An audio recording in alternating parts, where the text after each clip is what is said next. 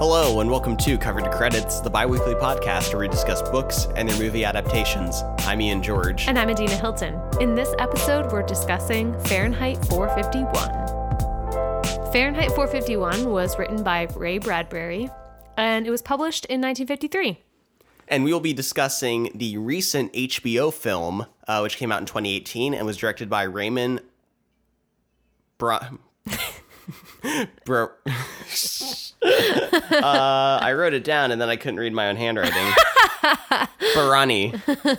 Barani, something like that. Nice. Solid start. Yeah. There's also like another film adaptation from the 60s, but we just didn't bother. I was gonna give like a fake reason why we chose this one and not that one. I was gonna be like, we wanted to talk about a more modern and contemporary adaptation of this novel that you know uh, we'll have to rethink the concept a little bit more. I mean, that is why. But also, why would we watch a 1960s movie? Yeah. uh, so, yeah, we're really excited to do this classic of literature. I have read it before, although I don't remember when I read it, probably in school at some point. I didn't read uh, Fahrenheit 451 in school. This is my first time. I did read Brave New World in school, Yeah. uh, but not 1984. oh, yeah. Why are there so many like terribly depressing dystopian novels? I that- feel like they all came out around the same time, Yeah. like in the 50s and 60s, you know? and then kids in school still Have have, to to, read read them. them, and just be like, "There's no hope ever in the future." Yeah. Yeah. So this book was written in 1953. Yeah. It's like smack in that post war, Cold War. Mm-hmm. Uh, what's that uh, generation? The 50s, you know? Yeah. What's uh, that term? The 50s? The baby boomers. yeah, the I baby boomers? guess so. Or yeah. the greatest generation? I don't One know. One of those people. One of them. Only one wrote this book, and it was Ray Bradbury. We're gonna uh, make the same mistake as everyone and just lump sum everyone into a generation. yeah. Uh, yeah, but it's crazy because reading this, you know, its depiction of the future was really accurate in a lot of ways. Oh, yeah. Uh, and I'm like, how much technology was there at this time for him to even base this off of? You know, like, uh, yeah, I mean, TVs were just starting to become a thing at this point.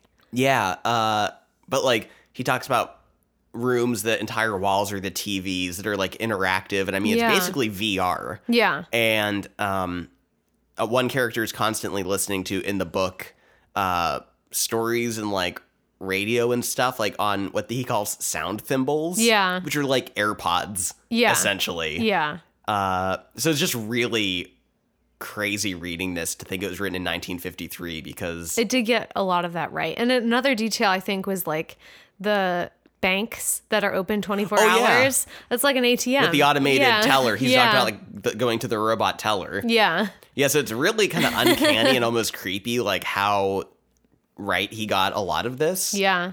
Uh, minus the mechanical robot dogs. But Oh my God. we can't forget about the mechanical spider dogs. yeah. It was, he's called the mechanical hound and he works for the fire department. Yeah, that was weird. It's a, it's like a, it's like an updated version of the firehouse dog, I guess, but instead of a cute Is it? Dalmatian. I was like wondering that. I'm like, is this supposed to be a parallel to a Dalmatian? That is supposed to like kind of poke fun at that, maybe. Maybe. But instead of a cute Dalmatian in like a red fire cap, it's just a dog that's a robot, but it also has eight legs. So it's also a spider and a stinger. So it's sort of like a wasp. So it's not like a dog like at all. also, did firehouse dogs do anything? Did they have a job? I don't think so. Were they supposed to like smell out people in the fire or something? I don't think that we've done enough research on the history of firefighters. okay, I'll just cut this in post. We're showing our ignorance. Uh, so kind of like the setup of this world is that the main character Montag is a fireman or firefighter, and his job instead of stopping fires is to set fires. Oh, the irony. yeah, uh, he's. I really do love this imagery and this idea, though. Yeah. That their jobs have been repurposed to start fires. And, like, and it's kind of cool because the book they really feel more like firemen. Oh, where yeah. like they have like the brass nozzled fire hoses, but instead of water, they spray kerosene. Yeah. Uh, and they have flamethrowers and stuff too. But I really loved that. Visual of the Kerosene, hose. yeah. Mm-hmm. And the trucks that they drive. Yeah. Yeah. It's the same thing. And uh, Montag, you know, works at a fire station. He talks about the fire pole, like the whole bit. Yeah, and even I think they talk about the fire poles there are like futuristic. So like if you grab them, they'll like take you up, Up and down. too, which I thought was really neat. So Yeah. a lot of cool future stuff in this story and depictions of stuff in the future that I, I was digging a lot of that. Mm-hmm. Uh, yeah, but so it's this dystopian future, uh, no year given, I don't think, No. where uh, firemen, their jobs are now to track down people who have illegal books. Yeah. And to burn the books and burn their houses. Yeah. Mm-hmm. And then kind of arrest those people. So they're kind of a force of law now. Yeah. And Although they don't talk much about like what happens to you if you're arrested. Like if you go to jail, No. are you like killed? it's real vague. Yeah. Uh, the movie makes a lot more connections to them being kind of like immigrants and Yeah. stuff. Yeah. Even the term that they use in the movie, they call them eels, which to me it sounded like illegals. Mm, yeah, okay. Yeah, maybe like illegal aliens or Yeah. something like that. Yeah, that was an interesting term that they kind of coined in that movie. And it made me just think of like, you know, the term like slippery, like Yeah. slippery's meal kind of and like them evading the law and stuff. Mm-hmm. Uh, yeah, and in the in the movie, if they get arrested and caught, they get their fingerprints burned. Yeah. Um, which the consequences of weren't clear So in the movie. Yeah, so apparently if you get caught with books or bookish things, because in the movie it's not just limited to books. Yeah. It's also like computers and Yeah. then like CDs. Postcards, any kind of writing. yeah, anything that's not internet, I guess. But um if you are caught with that stuff, your fingerprints get burned and then your identity is deleted from the internet. Yeah, they call it the nine. The 9.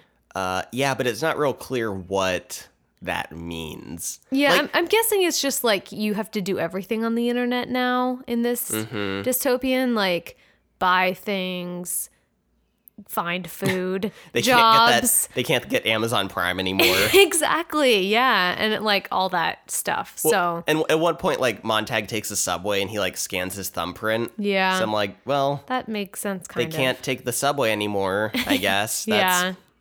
Pretty bad. Yeah, and I'm sure like all the stores, you they're either all online or you have to like probably scan your thumbprint for that too. Yeah. It's not explained. it wasn't until I read uh, a review though that he talks about their yeah cut out from the nine Yeah, as a whole, which I'm like, okay, I guess that makes a little bit more sense, but I don't think it unless- wasn't super clear. Unless I missed something, we take notes while we're watching. So sometimes when our eyes are down, we miss little visuals or keys like that. So yeah. Um, yeah, so those are like the consequences in the book if you're caught with In the illegal movie. in the movie. I'm sorry, if you're caught with illegal materials. God damn it! Um, I got a tally. You can't see. It's the number of times I fuck up the differences or which one's which. Uh, in the movie, those are the consequences. In the book, they're not really clear. Yeah. But our main character, Montag, it's a fireman, Mm-hmm. and he's living his life, burning books, loving every minute of it. Yeah. Uh, and this is kind of where the story picks up for this character. He's just doing his job Mm-hmm. and liking it. Oh, I just thought of one of the consequences in the book. Oh, go for it. The mechanical hound stabs you. Oh, God. That's right. And either with like a lethal injection or it just like tranquilizes you or something. Yeah, that wasn't clear either. It like sometimes lethal injects people. what a horrifying. Plus, it, just the fact. Okay, I'm sorry, but just the fact that this robot dog can smell. yeah. Like, who makes a robot? it like tracks your pheromones. who makes a robot that can smell? Like something about that's just very unsettling That's to probably me. why they make it a dog because it's like a hound, like tracking, yeah. Even though it looks like an insect of death. Sorry to bring us back to the hound. I know we we're just outlining the book and movie in the episode, and we totally didn't talk about the hounds until now, and so I think it's just our pent up desire to talk about them.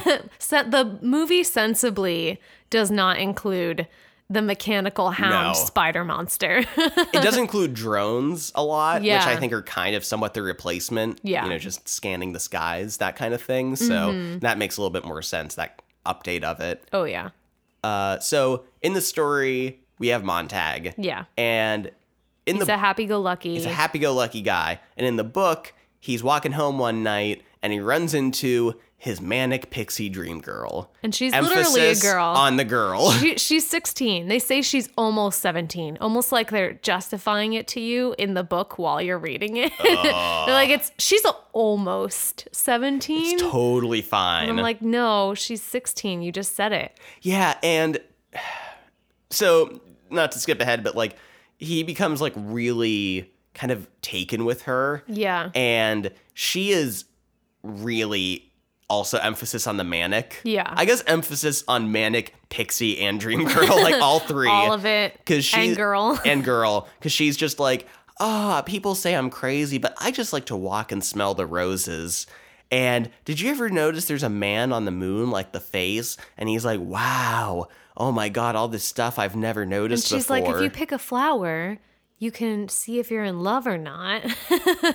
A- and yeah, he's very um infatuated with her in a way. she's whimsical. yeah. And even though it's not clearly expressed that he's like in love with her, Yeah. uh they just talk a lot about her porcelain skin and her huge eyes and just a lot about Her her, delicate physical beauty. Yeah, her delicate beauty in a way that's just very Her innocence, kind of childlikeness. and Montag know? is 30 just to Yeah, they literally tell you that he's 30. Yeah, so. he's 30. He's not like the oldest you could be. Yeah. But it's it just her role in the story is solely to be like, look at the world, Montag. Like yeah, look do you ever just stop to look at the stars? exactly. Yeah. That's her. That's what she does. That's all she does. Mm-hmm. And she's only in it for like a chapter, a few Yeah. pages. not long Yeah, he all. like walks with her every night after work back to his house because she's his neighbor. Mm-hmm. And then he just doesn't see her for a while. And then later he finds out that she got ran over by a car. yeah, just like no one told her. and it's like off page, another character tells him that it happened. And then she's like not brought up again, really. nope. She's just dead. Yeah. And if you think, oh, I bet she'll come back in some significant and interesting way, you would be wrong. She does not She come back. never comes back. She actually did probably die Yeah. Which she is- got ran over. uh, by one of those super fast young kids driving the roads. yeah, people just drive really fast now in this future. Yeah. So, uh, yeah, Clarice dies later Mm-hmm. off screen, off page. Off page. Uh, and then There's uh, Beatty. Beatty, yes, yes. Uh, Beatty is the fire chief Mm-hmm. and has a connection to Montag to an extent, Yeah. Somewhat in the book, a lot in the movie. Yeah. So I guess in the book they just have kind of a coworker relationship. Yeah. It seems like Beatty, is somewhat mentoring him, maybe. yeah, Yeah. mhm, and cares about him.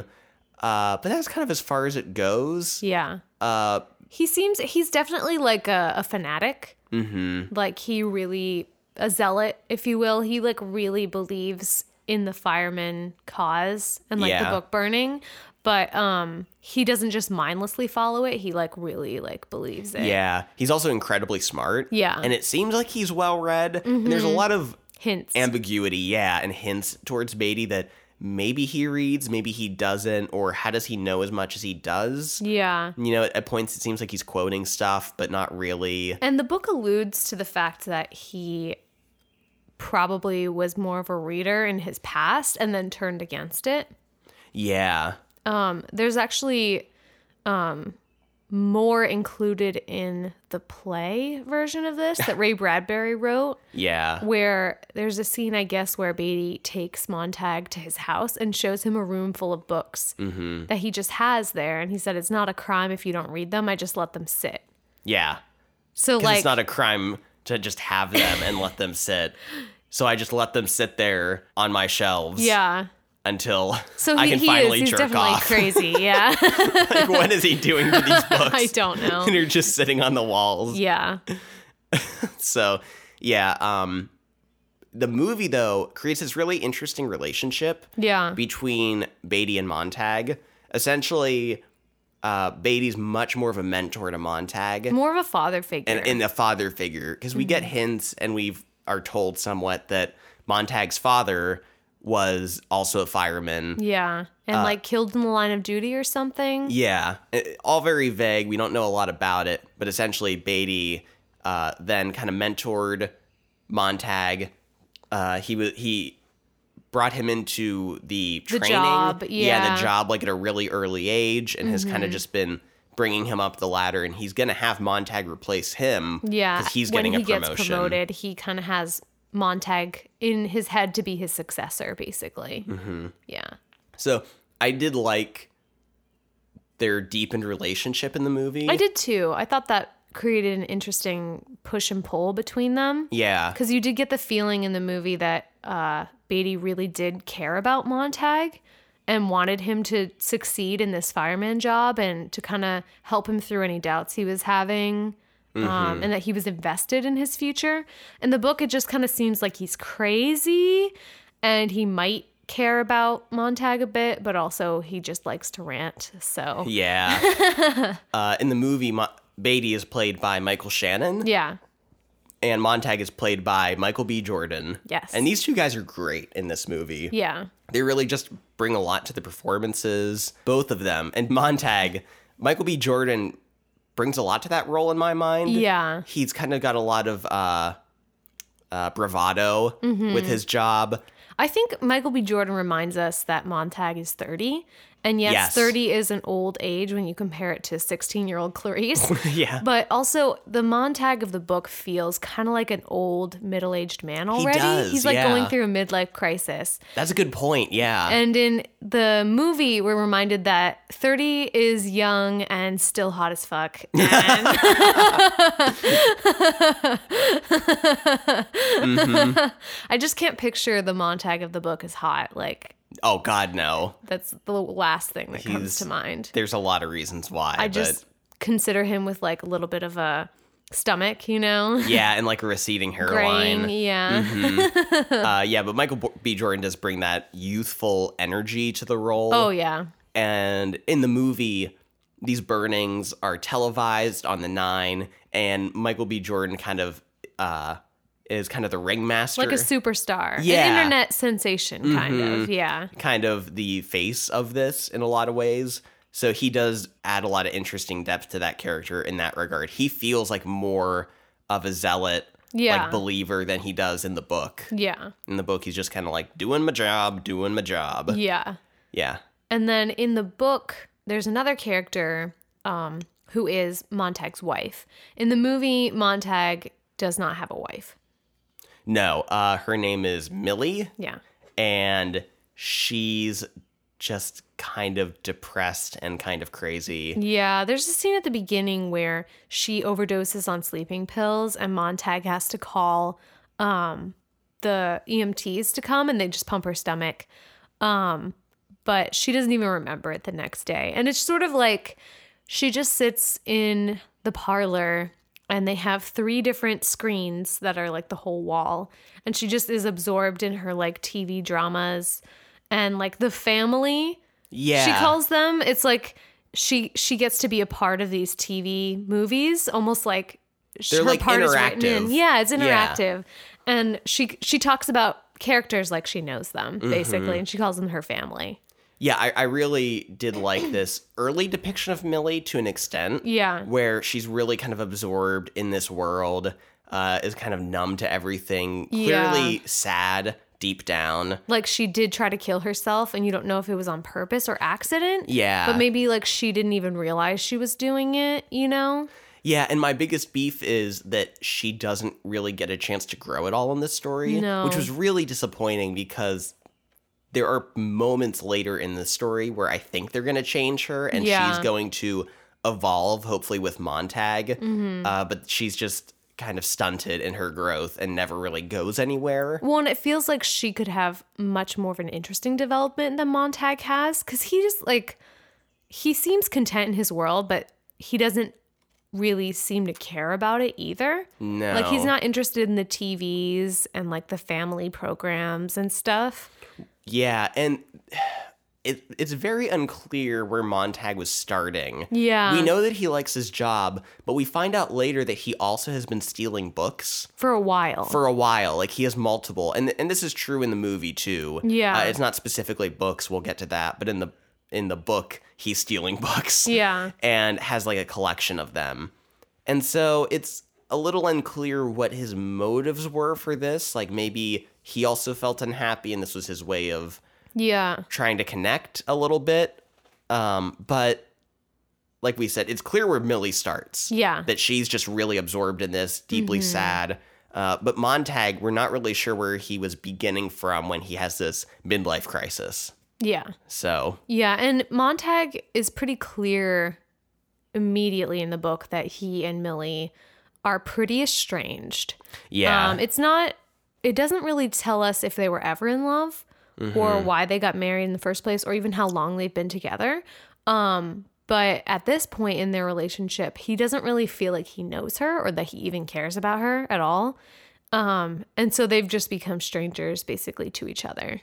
Yeah, yeah, and that just also doesn't their relationship doesn't evolve. Just you know, kind of disappointing in that way. Yeah, I think she's just supposed to represent everything that's bad about this world. Yeah, she just illustrates that. Yeah, she's just like a vacant zombie, basically, mm-hmm. that's only interested in the TV programming and what the stuff in her ear tells her, doesn't question anything, doesn't care about the rest of the world, doesn't even really care about Montag or even her friends, basically, is very selfish.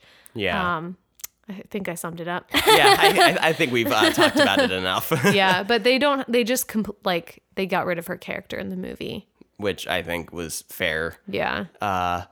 So something I wanted to talk about a little bit was in this movie, and this is kind of why I wanted to watch the more updated version and talk about it over the old one. Yeah. is that we get an adjusted view of this novel, like an adjusted adaptation to feel more yeah, like relevant a and current. 65 year update. Yeah, It's 65 years old. yeah, that's crazy. Yeah. Uh, one thing I liked a lot was that in the book he has collected and stolen books and is hiding them.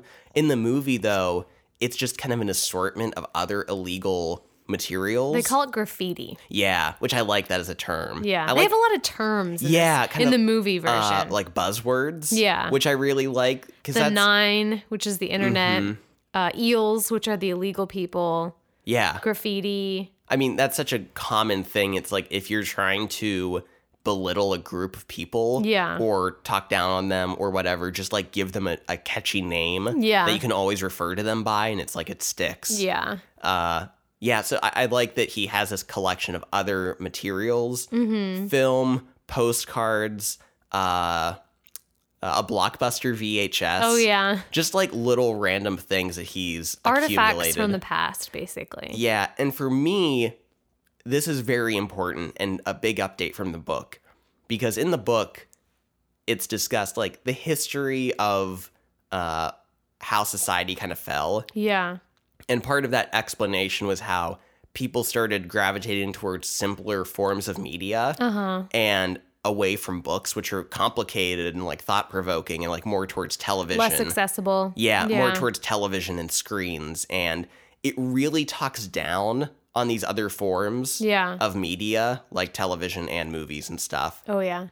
and kind of talks about them in a lesser way. But I think today, by today's standards, film and television are one of the best storytelling mediums we have. Oh, yeah. Uh, and they can do things that books can't. And I appreciate this adaptation uh, acknowledging that by being Yeah. like, these are as important now as the books. And Ray they're not just burning books, they're burning like all of these other items. Yeah, Too. Yeah. yeah. It's anything that they find that's kind of. The past. Mhm. Yeah. So I, I just, sorry for the long explanation, but that's just what I liked about that was that Mm-hmm. it's kind of acknowledging that. And it makes more sense for now. Sure. In fact, now in the movie, like there are almost no books at all. Like Yeah. most of the graffiti they find and burn are computers or postcards, things like that. So Mm-hmm. that's kind of also an interesting update that books are almost not even a thing anymore. They've been burning too many of them. they have. they had to move on to other things. yeah. Another thing I wanted to talk about was like the use of like emojis Yeah. and like icons. Yeah. I was not a big fan of that. Oh, really? Yeah. I don't know. I kind of I liked that. It felt so it was kind of interesting. You would see like live streams of stuff on the 9 and they'd be broadcast on like skyscrapers. yeah. So yeah. you would just see them on the sides of skyscrapers. And then people would be like live reacting. So if you're doing like a Facebook video or a live Facebook video, Mm-hmm. you can see the like the likes yeah. coming in and the emojis. So for me that was almost like too pulled straight from, From- Facebook, yeah. you know? I'm like, yeah. I, I kind of agree um, where it felt a little bit too rooted in kind of the present. Mm-hmm. But, you know, things have been just pushing more and more towards like emojis and the use of Yeah. Mm-hmm. symbols over words and like reactions. And a- another element of the movie is that they say, like, oh, you don't need books. All this literature is online for you to read. But they've replaced a lot of words with these symbols Emojis. these emojis basically uh, which i kind of thought was interesting because I, I don't know we've just seen that on the rise so much over the years yeah. and i'm just curious like when is that going to peak you know what i mean Yeah, is that going to become part of our language? yeah i'm not even saying that's like a bad thing Yeah. necessarily It's but just like a change. Mhm. so I, I thought that was i thought that was interesting Um, around this time in the book and the movie, um, they go, Beatty and Montag go to a very specific fire burning place. yeah Um, it's interesting in the movie, uh, Clarice's character is older. She's Yes. like, I'd say in her 20s. And she is actually like a spy mm-hmm for she's kind of an informant. She's an eel, and Beatty kind of uses her to get information on other eels. And he has some kind of deal with her, like if she gives him enough information, he'll put her fingerprints back on or something. Yeah, can you just like glue those back on? I don't know. Yeah. Uh, yeah, so she's she's got more character, a little more of a you know, she comes from slums in a way, whatever this future version of slums are. Yeah. Uh, so you feel a little bit more for her. Mm-hmm. But she's been feeding them information, and so they go to this house that she says is like a drop point for graffiti. Yeah. And they get there and they find an old woman reading uh, The Grapes of Wrath. Grapes of Wrath. And this is kind of, I think, the first time uh, Montag has seen like a physical book In the movie. in the movie because he kind of looks at it and, you know, uh, Beatty takes it away. But they discover just a room full of books. Mm-hmm. And it's a similar scene in the book too. They find an old woman who has a house just full of books. Yeah. And I loved the scene in the movie because we already know that books are really rare. Yeah. And like they almost don't exist anymore. And this room is just filled with them. And we get this great discussion interaction between Beatty and Montag in this scene in the movie. Yeah. It plays out similarly in a different location in the book, but in the movie it takes place in this room, which I loved as a visual. Uh, but basically Beatty's explaining what happened to the world. to bring it to this point. Yeah. Yeah.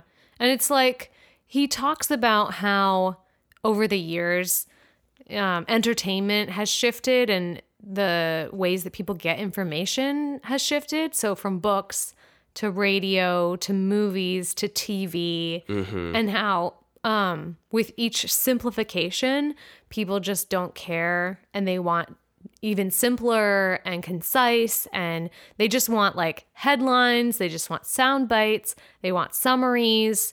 They want quick facts. They don't want to be challenged. Yeah, yeah. And there are points to his speech that I think are right. yeah And I feel like the movie maybe tweaks the language a little bit to where I'm mostly on board with it. Yeah. But he talks about like um, how people who disagreed with another point of view wanted to destroy that point of view. Mm-hmm. Yeah. Like destroy the books that they don't like, destroy this, destroy that. And then the other side did the same to them Mm-hmm. to the point where just no content existed, like anything that was controversial or disagreed on yeah uh, became kind of the subject, like or whatever the firemen would go after. Mm-hmm. But essentially, his point was that people took went this route themselves yeah the government didn't do it and only at the tail end was the government like, okay, yeah, we'll start. We'll change fire departments to uh, burn books, and we'll get on board with this. yeah and the whole concept in this book and the movie is that people kind of brought about their own destruction by just being like lazy, by just wanting like entertainment and not caring about like intellectual thought or um, connections with others, even really. Yeah. And that um, this whole society basically came about not because of like some kind of evil regime or, you know, total- totalitarian government system or something, but just um, social evils in the world. People would rather be comfortable Yeah. than challenged. Yeah. uh, which I, I do agree with to an extent. Mm-hmm. Uh, but should we talk about Ray Bradbury now? Yeah. because yeah. uh, we have a lot of thoughts on Ray Bradbury Yeah. and his views and opinions of this book and things that he said. Uh, specifically, I think a good point to pick up on is in the book during this speech. Uh, Beatty talks about the minorities, and he talks about in a large society. Well, Adina's got it, so I'll just let her read Okay. the little bit. Um, let's see. Um, you must understand that our civilization civilization is so vast that we can't have our minorities upset and stirred. Ask yourself, what do we want in this country above all? People want to be happy, isn't that right? That's all we live for, for pleasure, for titillation, and you must admit our culture provides plenty of those. And then he says, colored people don't like Little Black Sambo. Burn it. White people don't feel good about Uncle Tom's Cabin. Burn it. Someone's written a book on tobacco and the cancer of the lungs. The cigarette people are weeping. Burn the book. Um, so that section, and then even like a page or two before, he talks about how minorities were offended by certain portrayals in a book and they just tore it out. And then someone else would tear something else out. And like you said, until there was nothing left. Yeah, yeah.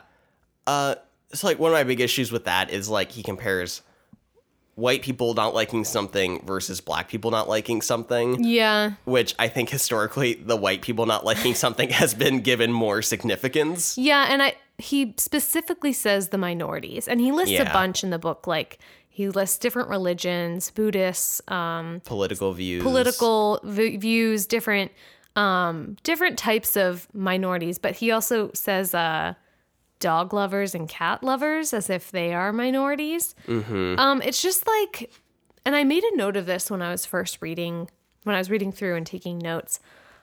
Um, for just to use the word minority and to blame like social evils on a minority is a really kind of charged and uh slippery slope, I think Yeah. Um because we have so much of that in the world already. You know, people blaming minorities for the fall of civilization or like this world is going down the hill or, you know, this country isn't the same because of minorities. Um, and Ray Bradbury talks about there being just in a big civilization, there being so many minorities and they kind of overwhelming the regular people. The white people. The white people. The white men. yeah, the regulars. the white men just can't get a word And to in. me, this feels like a, a power thing and a fear Yeah. of power loss. And he brings up this same exact point that's in the book, which is really ironic in the afterword. Yeah. It's like, I think we would have gotten this already, but he says, uh, every minority, be it Baptist, Unitarian, Irish, Italian, Octogenarian, Zen Buddhist, Zionist, Seventh day Adventist, uh, Women's Lib, Republican, Madison, I don't know what that is, Foursquare Gospel, feels it feels it has the will, the right, the duty to douse the kerosene, light the fuse. So he's reiterating that minorities uh, go after this content, yeah, th- anything that offends them. yeah, and it, this is an, a point that many people will be familiar with now, known as uh, political correctness. Mm-hmm. And people love to get angry about political political correctness and feeling like they're being attacked for writing something that's offensive or something like Yeah. that. And it just makes me upset to read this in this book because for someone like Ray Bradbury, who is a white male, Yeah. to be like, hey, I'm being oppressed by the minorities makes me just want to laugh in his face. You know? know. like he the in the whole like coda uh, afterward, which is in- included in most of the newer versions of Fahrenheit 451, he just kind of goes on a rant about how uh, a woman wrote to him and said that uh, the characters that he wrote in the Martian Chronicles, the, the female characters were really kind of thin and there weren't really any of them in there. And just kind of asked if he could add more in. And then a black man wrote to him and said, uh, the black characters that you included in your books are kind of like real caricatures. Like you should probably do them over. And then like a white southern man wrote to him and was like, "How dare you put black people in your story? You should like redo them." And he kind of instead of being like, "Oh, some people are criticizing the way that I'm writing and maybe I should think about the black and female characters that I'm including in my books and like how I'm writing them," instead was like, "My writing is being attacked. Censorship is affecting me and the minorities are ruining all art. yeah, and and so his one reaction was in response to he sent a play to a college Yeah. to perform and they got back to him and were like I don't think we can do this. You have no female characters. yeah, and, he's like, and a be huge supporter of our organization is the women's. There's like a women's organization that kind of is behind a lot of our stuff. So I don't think they'd go for that. Mm-hmm. And his response is about censorship. And then he kind of goes on a tirade about, like, if you don't want to read my books, you don't have to. Yeah. If you don't want to do this, blah, blah, blah. But that's literally what they were doing. They Yeah. were just letting him know, we can't do this. And I think, and this is, I think uh, Ray Bradbury makes the mistake that a lot of people make. Yeah. And that is when a lot of people openly speak out against your work or something you say or do, they interpret it as you are censoring me and trying to yeah, shut or me taking away my First Amendment or rights. taking away my First Amendment right. when And- they're just criticizing it. yeah, and and they're trying to voice their own opinion and just explain why they think you're wrong. yeah. And they think that they should have equal say and like be equally I don't know, um elevated like given a platform Yeah. even if a lot of people disagree. Mm-hmm. Which I think today is the same, where people misinterpret that as censorship, Yeah. where really it's just the majority of people disagreeing with you. Yeah, and I think there's a lot of people who say, you know, it's my First Amendment right to say whatever I want. And it is, but that doesn't mean that you're not free of like consequences from what you say and what you do. You know what I mean? Like there mm-hmm. being consequences. Like you write something, but someone's like, you know what, there aren't any women in it, we can't do it. Like that's a consequence. And just because you were you wrote this doesn't mean that everyone is going to like it and put it on and do it and agree with everything you do. Yeah. So Ray Bradbury just seems particularly sensitive about this kind of criticism of his work. Yeah, I did want to read one more thing where uh, he said, For it is a mad world, and it'll get madder if we allow the minorities to interfere with aesthetics. My Yeah. art. Mm-hmm. My art. um, I think, I mean, this was written in the 50s, so we do have to give it some leeway. Um, sure. But this is a similar issue that we brought up in our uh, One Flew Over the Cuckoo's Nest episode, Yeah. where uh, a white male population feels like it's being oppressed by women and African American minorities. Um, when it, during this time, they were in positions um, without any power.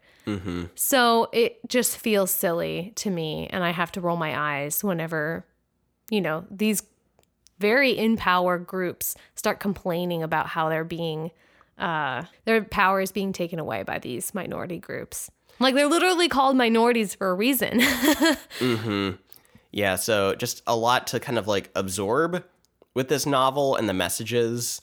And yeah, particularly in this part with, because I I had to think about it a lot reading his explanation for how the world came to be. And I'm like, well, clearly this dystopian future is a cautionary tale. yeah And if what Beatty's saying is how it came to be, clearly that's uh, Ray Bradbury explaining it that way. Mm-hmm. And then if that weren't enough in the afterword and the coda, he's like, he lays it out for you minorities. yeah, he- if he you just- haven't read this book in a while or you haven't read it at all just read that afterword and coda just to hear someone ranting about the minorities yeah, ruining so his art I do agree that you shouldn't, um, you know, actually censor people and No. like take a- and and he does bring up like his book at one point was people were editing out like curse words in it and stuff like that and he was against that and I'm against that too. Of course. Um, but I think he's uh, drawing comparisons that aren't really there or shouldn't be made in a lot of instances, uh, and misconstruing what censorship actually means. yeah. Yeah. So Whew. what a time we had. we had so many thoughts building up on Ray Bradbury that we just had to get out. Yeah. Uh, it was really interesting to reread this book because I did not pick up on any of this on my first reading. Mm-hmm. Um, but to kind of view it in a more modern context. And I was reading some other articles that kind of had some problems with this aspect of the book as well. Um, this is sort of brought up in the movie um, in that speech where Beatty Yeah. gives, but it's not gone into in too much detail. I think really the the afterword and the coda in the book really like cemented it for us and made us like, well, we have to talk about it because he's just ranting right now. Yeah, yeah.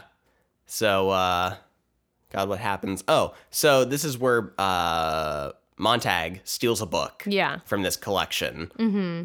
And in the movie, he takes it, and then this woman who is at the at the house, Yeah. when they're lighting the books on fire, she basically She just sets herself on she fire. sets herself on fire too, and it's this Yeah. Mm-hmm. really horrific sight for Montag to see, and it really confuses him further in terms of why would someone kill themselves in such a horrific way? over books. Over like what's so important about them? Yeah, and so then we're led to uh, Montag going home with his secret book. Yeah. And in, in in the book Fahrenheit 451, it's similar. He has this book that he's stolen and he goes home. Mm-hmm. And we get this part of the story where he's just freaking out. Yeah. Uh, He's like, I'm freaking out. I'm freaking out. and actually, Beatty comes to visit him because he doesn't go to work, and that's where we get this the speech in this part of the book Mm-hmm. about how the world came to be and stuff like that. And Beatty's like, "See you at work tomorrow," and kind of freaks uh, Montag out even more. yeah. But in the book, he then finally shows Millie his, His book wife collection. all of his books, His secret stash.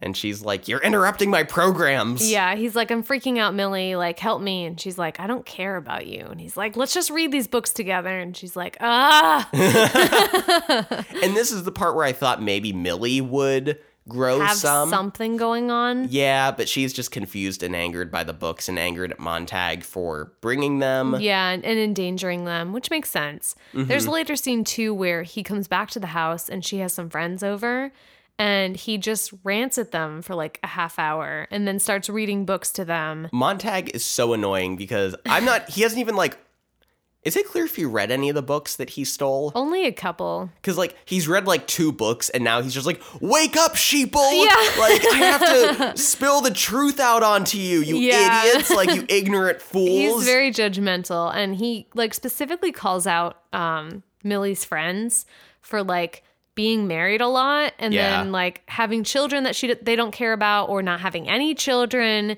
and it's like they I guess these women are supposed to represent just like Millie uh the society and all the problems that are going on with it but it just felt very judgmental and like he was going off and being crazy yeah. for no reason. It was uh such an annoying scene and you're just like, what the fuck are you doing, Montag? And plus, he's like totally blowing his cover. He's like pulling out all the books he has in front of all these people, and you're like, you're gonna get fucking caught. What is wrong with you? and he does. he does. Yes, he eventually gets caught.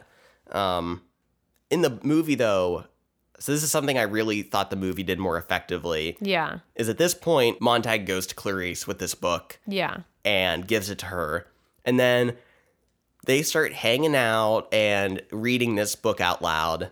And this is when Montag starts flirting with the dangerous side. Yeah. reading this book with slash Clarisse. flirting with Clarisse. Yeah. and we start to see him and he's still working. yeah, And I think this is the one of the most significant changes that I liked is that this isn't like a switch that's flipped for Montag. no, it takes some time. Yeah, he is still working as a fireman, but going to uh, Clarisse to read, and we see this con- conflict building in him. Yeah. through these different scenes and different things that happen and ca- and encounters. Mm-hmm. And I really enjoyed that. That this tension and conflict in him was drawn out and it wasn't just some snap decision to quit his job. Yeah, and he like was talking. He he talks to Clarisse, and like she kind of draws him to the the good side, I guess. you know, like Yeah. shows him things, and this is, I guess, sort of done in a similar way with the character of Faber, who's just like an old retired professor. Yeah. Um, and they don't have professors anymore, so he is just living alone. He's just being old. He's just being old and in his house, uh, and he has books. And Montag kind of knows him from like seeing him in the park, I guess. And Yeah. Their connection's weird. it's weird. And then Faber kind of talks to him about books and stuff. And they only meet one time, but then Montag's like, oh, he's so important in my life. Yeah. like Clarisse was. essentially. Uh, and Faber gives him an earpiece to talk to him, and Yeah. Faber's around for scenes like in his ear, like when uh, Montag is yelling at the women Yeah. about books, and Faber's literally like, What are you doing? What the fuck are you doing? Like, I literally just met with you. We're, you're going to blow our cover. yeah. yeah, so that's something. But yeah, uh, Clarisse in the movie kind of acts that role a little bit. Yeah. As a mentor to this kind of more underground world. And it makes sense that he would kind of form this connection with her in the movie, and they have like kind of a romantic thing going on, uh, since they just kept the character of Millie out of the movie. So Yeah, and that they didn't cl- kill Clarisse Yeah. like immediately. yeah, Yeah, so I do like that drawn out conflict with Montag in the movie. Yeah. I thought it was effective. um, there's also some other uh, cool parts in the movie where uh, there's creepy slash evil Alexa. oh my god. Yeah, what I always forget what it's, called. it's like. Yuxie. Yuxie. yeah, Yeah, but it's literally like an Amazon Echo with cameras in every direction. in your house, and it talks to you and spies on you, of course. Yeah. Um, and also in the movie, Montag is kind of having flashbacks to his life as, as a child. And it's sort of implied that um, he has to put in these eye drops, and it's implied that everyone kind of puts in these eye drops and that they're they're a drug of some kind. yeah. And it might mess with your memory. And so he's starting to remember details about his dad and his childhood, and sort of starts remembering that his dad maybe had been hiding books as well and had possibly been arrested um, when he was a child and maybe just doesn't remember anymore. yeah, was it ever It wasn't ever explained. Okay, I was like trying to figure out I'm like did Montag rat him out or something or what? Like I kind of was waiting for some You mean Beatty? Beatty? No, I meant Montag. Like at a point, like as a kid, did he oh, call Oh, someone because his dad showed him a book or something? And then later we see Beatty in that flashback, Yeah. and That maybe Beatty ratted him out or maybe it's just I was waiting for some kind of revelation, and the fact that Beatty was there wasn't that significant to me personally. But I guess Montag thought of it as a betrayal. Yeah. Uh, yeah. Uh, speaking of Beatty, though, there's we also get interesting scenes in the movie of Beatty at home, and he has in like a safe uh, a pen and like these thin papers. I think Yeah. they're like They rolling look like papers. cigarette papers, yeah. And these great scenes. So Beatty covers his Yuxie Mm-hmm. and then His creepy Alexa. his creepy Alexa and then starts writing. And he kind of is writing these like little snippets of poetry. yeah, or just thoughts. I never Yeah. could really like finish reading what they were saying. Oh, really? yeah. Also, the light was kind of shining on the TV from our window, so Mm, it's hard to read. But classic, classic home viewing problems. yeah. yeah. So just these little snippets, and he kind of rearranges them and reads them, and then he just burns them. yeah, So clearly, Beatty has his own internal struggles, and his. I'm, I'm guessing he's not allowed to have that shit because he keeps covering his Yuxie. yeah, but it's not uh, super clear what his end goal is. I think he's just kind of dabbling in this like poetry. Montag, yeah. in poetry, kind of like how Montag is stealing stuff. Beatty's kind of writing this stuff and then burning it up. yeah, Because I don't even think they're allowed to own pens, which he has. So, yeah, but I, I thought that was a really interesting character moment to see Beatty. yeah. We get a lot more of Beatty in the movie, which is cool. Mm-hmm. Uh, what next? Um, this kind of brings us to the climax, I guess, of the book and movie, yeah, where Beatty kind of discovers that Montag either has books or other graffiti material if we're talking about the movie, and it's been hiding. Yeah. And essentially, yeah, his wife ratted him out. Yeah, in the book. Millie, yeah, in the book, Millie uh, ratted him out, and they show up. He's like with the police chief and all the crew, and then they show up at his house, and he's like, "Oh shit!" Yeah. And they They're make like, we got to burn a house. And he's like, okay, let's go. And then they go to his house. bam, bam, bam. Yep. and he has to like burn his own house down, essentially. Yeah. But then, but then, he uses the flamethrower that they handed to him To burn his own house. to burn his own house, and then Beatty starts antagonizing him. Yeah. and pushes him down and is just kind of really pushing him until big surprise uh, montag turns the flamethrower on beatty Burns him to a crisp. and just fries his ass Yeah.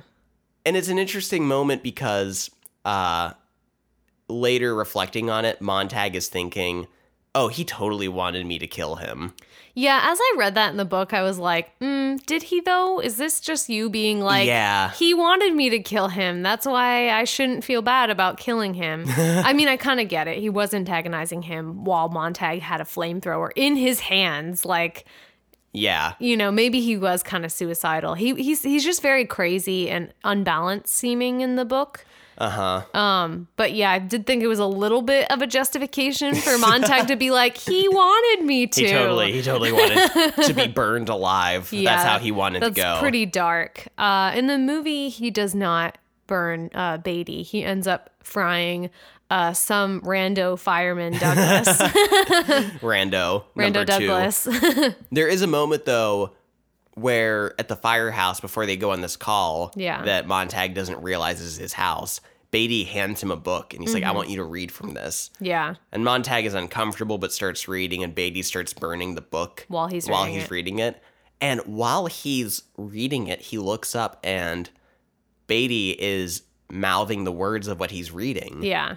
So clearly He Beatty has read this yeah. book and knows this, and only adding to in the movie the ambiguity of where Beatty's character. Beatty's allegiances lie and his own Mm-hmm. inner conflicts and turmoil.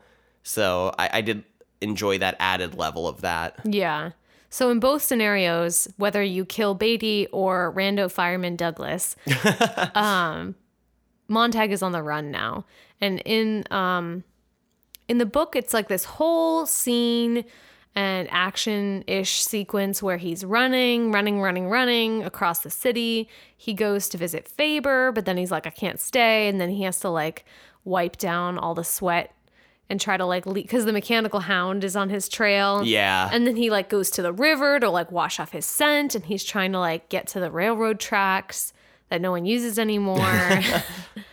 it's this whole it's this It's whole a thing. whole expedition. It's kind of crazy, but he, Yeah. he he gets away. He escapes. Mm-hmm. What it all builds up to, I guess. Uh, yeah, and in the movie, he burns the other guy. Another interesting part is after he burns that random guy, like uh, Montag just looks crazy. Michael B. Jordan's character. Yeah. and Beatty looks at him and he's like, "You did it," Yeah. and I can't tell what he means. Yeah. He he seems like proud of him almost. Yeah. Or shocked. Like you finally went over the edge. kind of. Even though Beatty was pushing him to Yeah. burn that man alive. Literally was like, do it. yeah, just do it. Do it. Burn him. Do it. And the rando is like, uh, maybe not. Maybe don't burn me. Oh, Mr. Fire Chief. Uh, yeah, so another ambiguous moment with Beatty before Mm-hmm. Montag gets away. And essentially in the movie, we, we kind of jumped over this part, but uh, Montag went with Clarisse and visited this group. this like secret compound of rebels. Yeah, right, but right before he's betrayed, and he's seen going with Clarisse, which is how they catch him or know he's rotten. yeah. He goes to this uh, barn uh, house out in the middle of nowhere in a black zone or black hole they call it. Yeah. which is just kind of off the grid, and he meets this group of rebel people who are uh, discussing how they all memorize books Yeah. and that's how they're trying to preserve books by keeping them inside their head instead Mm-hmm. of keeping them in physical form. Yeah, and one woman's like, I'm Toni Morrison. and another guy's like, I'm uh Ernest Hemingway. Yeah. And just kind of discussing, you know, they spend a long time memorizing specific books just as a means to preserve them. And he meets this random kid who has Mm-hmm. Has like a photographic memory Yeah, and, and it- has like thousands of books memorized. yeah, like 1300 books or something memorized. Uh, and this is also the other plot element of this uh, resistance that we've we heard about earlier in the movie, but essentially, it's been discovered how to uh, create like information in DNA, Yeah. and that they have recorded like millions of books and like just information and data and contained it in like a DNA strain Yeah. and that they are going to spread it if they get it to Canada. And they put it in a bird. and they put it in a bird, he discovers. so they just like basically downloaded all the books that they could find Mm-hmm. and all the music and all the graffiti you could ever like lay your hands on and put it into an internet and then put that internet into a DNA and then put that DNA into a bird into a bird. And then put that bird into a cage. And they're like, this is the future. and they're like, let's send this bird to Canada and then people will have like the the information will not be lost, I guess. Yeah. Uh this plotline was a little confusing, but Montag's like, "Okay, I'll help you. Like I'll help you get the bird to safety." But then he's betrayed, and so he kind of runs back like away. Clarisse picks him up. They go back to the house, but uh Beatty somehow knows where they're going. Yeah. That was not explained either. That was weird because somehow, like, obviously Montag runs away first and gets the head start, Yeah. but somehow Beatty gets to the farm 1st Mm-hmm. I hate when movies do this, and it happens a lot. Yeah, I'm like, what? Why did they get there first? Like, what happened? How did he know where to go? That was like in War for the Planet of the Apes. Yeah. when somehow all the other apes ended up ahead of Caesar. And I'm like, who are those apes? I'm like, they're the apes? Like, I'm so confused. How did we get here? How did we come full circle? Can I have a map and like an explanation and like pinpoints? Yeah. And by the time Montag and Clarisse get there, Beatty and the firemen are already at this homestead resistance bunker place and they're already burning everything. Um, and so Montag kind of tries to go and save the boy and the bird because the bird has all this important information in it, but the barn is already on fire. So he goes into the barn. The boy is dead. The bird is still alive somehow. And even though the boy died of smoke inhalation, the bird has not died. Yeah, this barn is on, like, it is 100% fire at this point. Yeah. And yet, no one in the scene is coughing No. or even responding to it. It's kind of annoying. But Beatty, uh, Beatty kind of confronts Montag. And Montag has like a tracker that he's putting into the bird so that the people in Canada can find He's it. He's putting on on the bird. it kind of in the seems bird, like he's putting it in the bird. is a little more aggressive and a little more ambiguous. like, is he putting that in the bird's body? it's it's the only way to make sure it stays. I actually I think that, On the bird. that wouldn't last very long if it was just up the bird's butt. Um, and then uh, Beatty is like, "Don't do it. You think I'm gonna do it? Don't let go of the bird." I'm gonna do And it. Montag's like, "Okay," and then let's go of the bird, and then the bird flies away. and Beatty flamethrowers Montag and kills him. I guess. And that's how it ends, the movie.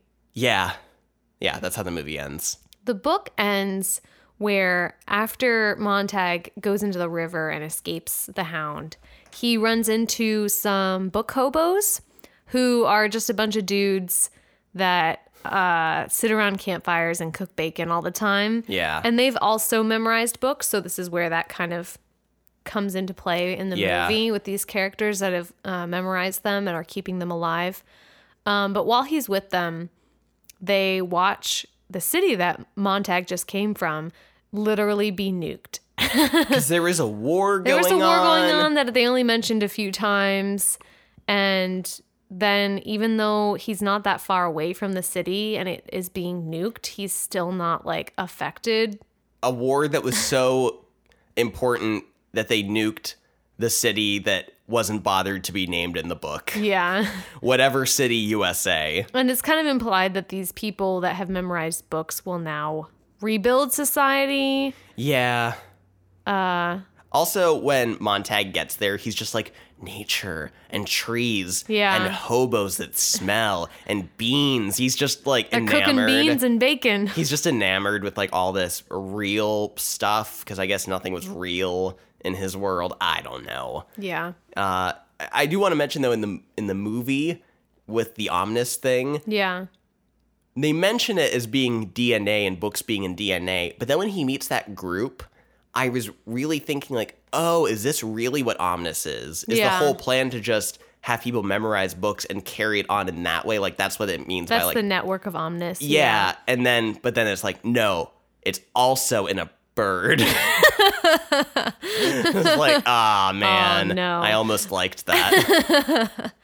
Yeah, so that kind of that sums up the stories. Mm-hmm. Um, interesting in how they diverge, mainly in Clarisse, I think, being a more important character in the movie. yeah. I kind of feel equally about both of them. I do too. Um, the movie I definitely thought was more solid throughout. Yeah, and it definitely had like a cool esthetic Like I thought the dark city vibe and the lighting was cool. Mm-hmm. And you really notice when he goes to that like farm rebel complex, like it's actually like nature and like you see the sun. It's like daylight when he's there. You know, what I just realized. I think every scene of the movie Fahrenheit 451 is at nighttime. It is. except when he's at the farm. Yeah. Okay. Yeah. Obviously, you were aware of that. yeah, I noticed it right away because I was like, oh, it's daylight now. What? I mean, I knew it was primarily at night, but I'm like, I think all of it was at night. Yeah, and so that kind of has a cool vibe and feeling to it, uh, for sure. Um, but there was a lot of plot holes in the movie.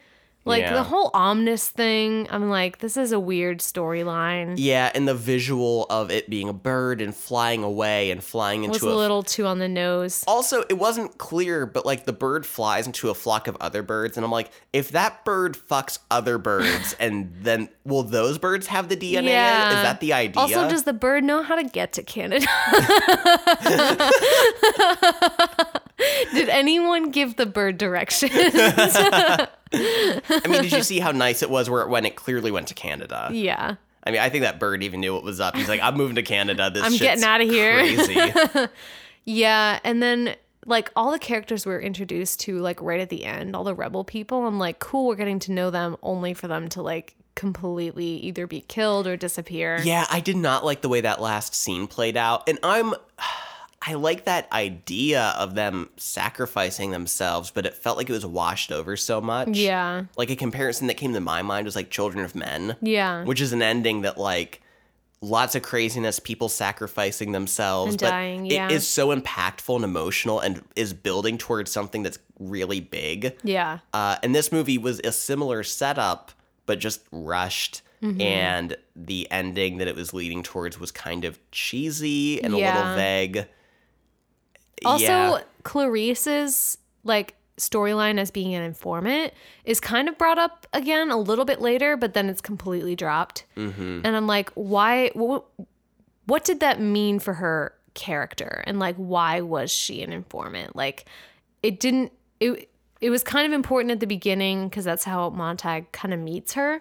But then after that, they're just like, don't talk about it anymore, and it's not part of her story really. I kind of saw it as like, I think that she was a part of this group because when Yeah. they return, Yeah. Clarisse, or I'm sorry, uh, the woman who's the leader kind of talks about Clarisse like, you know, I know you killed that old woman uh, who was reading Grapes of Wrath, but Oh, yeah. you brought Clarisse back to us, and you were reading White Teeth, weren't you, or something like Yeah, that? So clearly, she was a part of this group, and then I think Diverged and wanted to be normal. Yeah, and became an informant for that reason. Yeah. And I think her returning at the end was kind of trying to complete her arc. And I get that. And she does talk to Montag about how she wanted to be normal and all that stuff for a while.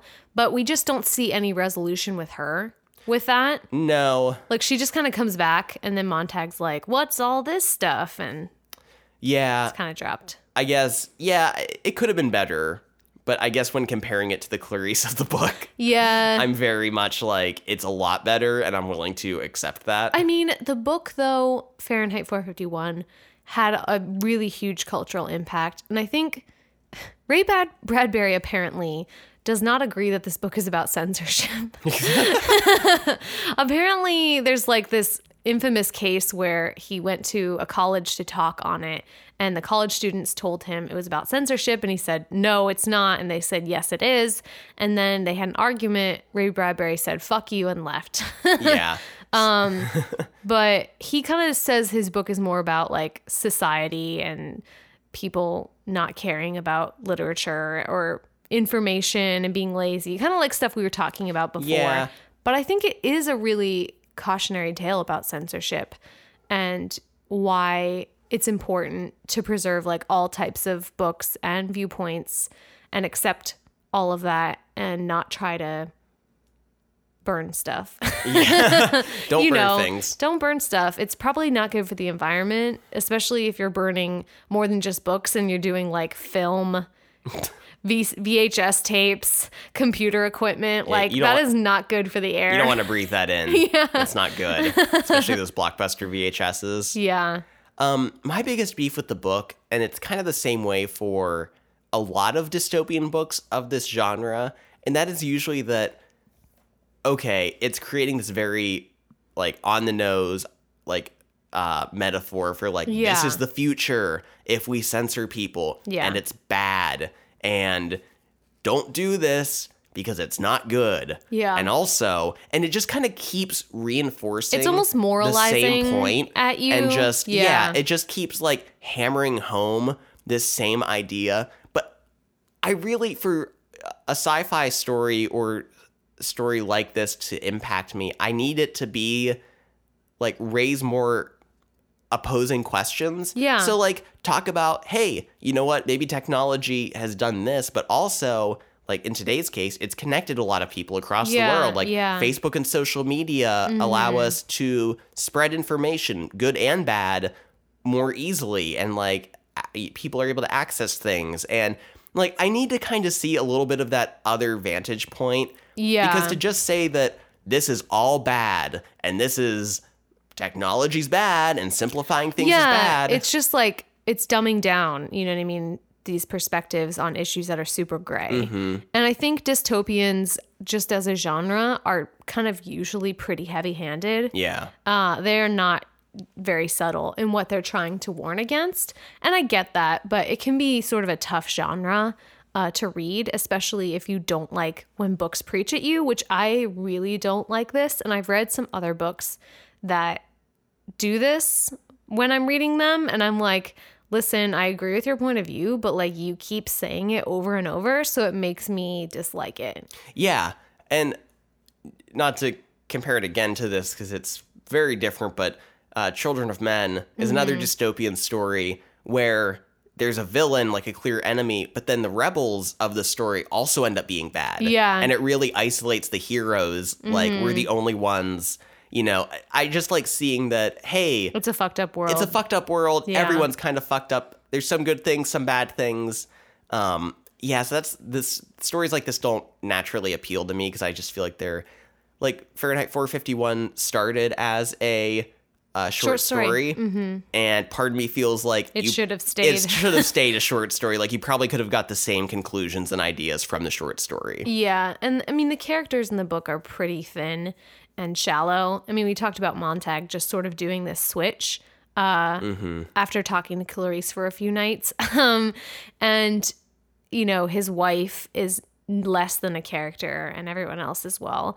So, you know what? I'm just gonna go like slightly with the book just because of its like cultural rel- relevance, but I'm really conflicted on this decision on Yeah. which one is better. I'm gonna go movie. Okay. Let's disagree. Okay, let's disagree. uh, because I just like I feel like the book is very bloated with its narrative and its existential crisis. Yeah. And even though there's a lot of good bits in it, it kind of gets lost a little bit.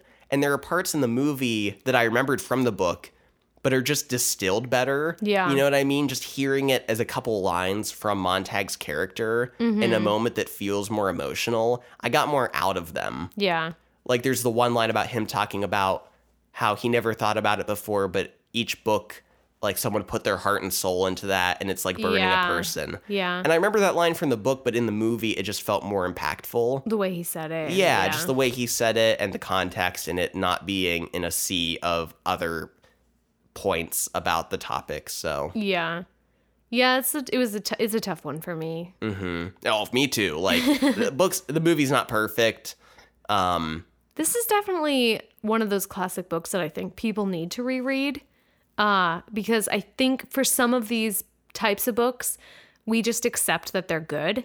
And we're like, oh, this is a classic, like so important. I love this book. And I'm like, have you read it recently though? Like, go back and like look at it with a critical eye. Look at it as if you're reading it for the first time and there's no history to it. Is this a good piece of literature? Is it interesting? Does it make you excited? Um, you know, what are the does it still hold up? You know what I mean? yeah. And I think all good mediums from film to books and everything, they they build off of this. You know Oh, what yeah. I mean? Like these are the building blocks. Uh, you know, like of dystopian novels. Yeah. 1984, Brave New World, this. Mm-hmm. But I think a lot better books have been written since then. Yeah. And yeah, they're heavily influenced by Fahrenheit 451, and that deserves a lot of credit Oh, yeah. for taking such big leaps uh, in the genre. But But maybe we should move on. yeah, maybe we should stop teaching kids this one book Yeah. and teach them books that have uh, more uh, Diverse diver- perspectives. yeah, mi- more Ray diversity. Bradbury would be so angry for He us for saying be. this. He'd be so pissed. He's like, this is the point of my book. exactly. But yeah, uh, teach books that have more diversity, that maybe different viewpoints and Yeah. like challenging. What about dystopian books from like other countries? Like, Yeah. what are other people's cultures' fears about dystopian futures? Mm-hmm. Like, how are they different? I don't think I've ever read a dystopian book that was from a different country. Besides Yeah. Aldous Huxley, I think he was British, but like, Let's stop talking about really old books about a future that never happened. Yeah. You know, Yeah. like not that they don't have good points, but let's there's so many better things I think, better books that could be taught in school. yeah. So, Let's go back to these classics and look at them a little more critically, is what I'm saying. I totally agree. Knowing that Ray Bradbury is very controversial. Would be really mad. yeah, and would be really mad. I kind of enjoy that. All right, we ready for lightning round? Let's do it. All right. Uh, so first lightning round on my part. So I, I was reading that.